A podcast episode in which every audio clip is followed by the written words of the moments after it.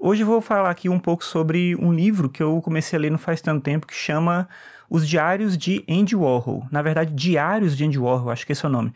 Tem uma edição que é dividido em dois tomos. Essa, essa edição que eu estou lendo no Kindle, ela é uma edição só com todo o conjunto dos diários, de 1976 até 1987. Quando eu peguei o livro, ele está assim, editado por Pat Hackett.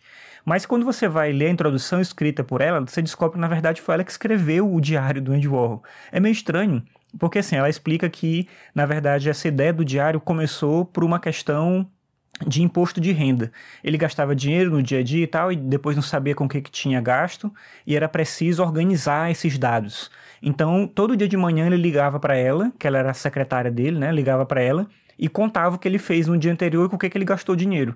E o diário começou desse jeito, para fazer meio que essa contabilidade das coisas que ele estava gastando, sei lá. Então, o diário é cheio disso. Fui em tal lugar, aí gastei tanto com táxi. Foi não sei onde, comprei um café, foi tanto. Foi não sei o que, comprei um presente para não sei quem, foi tanto. Então, a maior parte do diário, principalmente no início, é um monte de nome que você não conhece e ela explica bem que ela não vai ficar botando nota porque fica ainda mais cansativo. E esses dados de quanto que ele gastou com o quê. É muito estranho, eu não imaginava que era isso. Mas depois o diário vai ganhando uma outra configuração, vai, ele vai fazendo, claro, observações sobre o dia a dia. Mas é complicado quando eu comecei a ler perceber isso, né? Que na verdade era uma conversa por telefone que ela escrevia depois. Ela diz que ela anotava às vezes alguma coisa enquanto falava com ele e outras vezes ela falava com ele ao telefone e depois ela anotava tudo. Mas o diário foi feito todos os dias durante esses anos inteiros aí. E, enfim, é estranho, é um, é um posicionamento um pouco estranho. A gente está acostumado hoje com essa ideia do ghostwriter, mas ele já usava isso naquela época. Eu digo que isso talvez não seja contrário, talvez alguém possa pensar, mas ela está publicando, ela publicou isso, né, depois da morte dele e de uma maneira que talvez ele não quisesse. Mas não é bem assim, porque em 75 ele publicou um livro que chama A Filosofia de Andy Warhol. E esse livro também foi escrito por ela. Ele gravou umas conversas com ela e ela editou, ela pegou essas conversas e transformou em livro. Então, ele já tinha essa coisa de usar essa figura do ghostwriter que hoje em dia, claro, quando a gente a gente sabe que existe, mas a gente não vê na capa do livro o nome do ghostwriter, né? Tem alguém que ajudou a escrever aquele livro, a gente não sabe quem é. E o Andy Warhol não se preocupava muito com isso.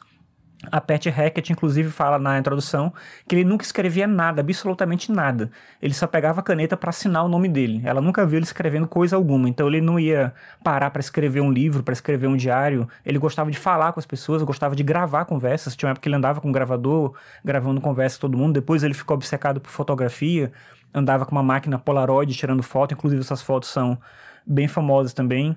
Mas o diário, que se você gosta de diário de alguma forma, eu acho que é interessante como um, um mapa, talvez, de uma época, né, da constituição desse artista, que é um artista muito importante dentro do século XX, e de um panorama dessa época que é os anos 70, os anos 80 nos Estados Unidos. Tem algumas observações que são bem interessantes que ele vai fazendo sobre a sociedade da época. Claro que, como eu falei, inicialmente, principalmente assim no começo, é bem cansativo e ainda bem que tem a introdução dela porque ela direciona o leitor para compreender isso. Mas aí você já vai sabendo, se você for comprar o diário, já vai sabendo como é que ele é.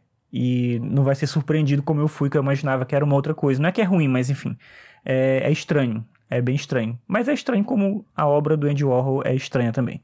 Então é isso, fica essa indicação aqui hoje de diários de Andy Warhol. Para quem gosta de diários, tem muita coisa escrita aqui, pode ser bem bacana.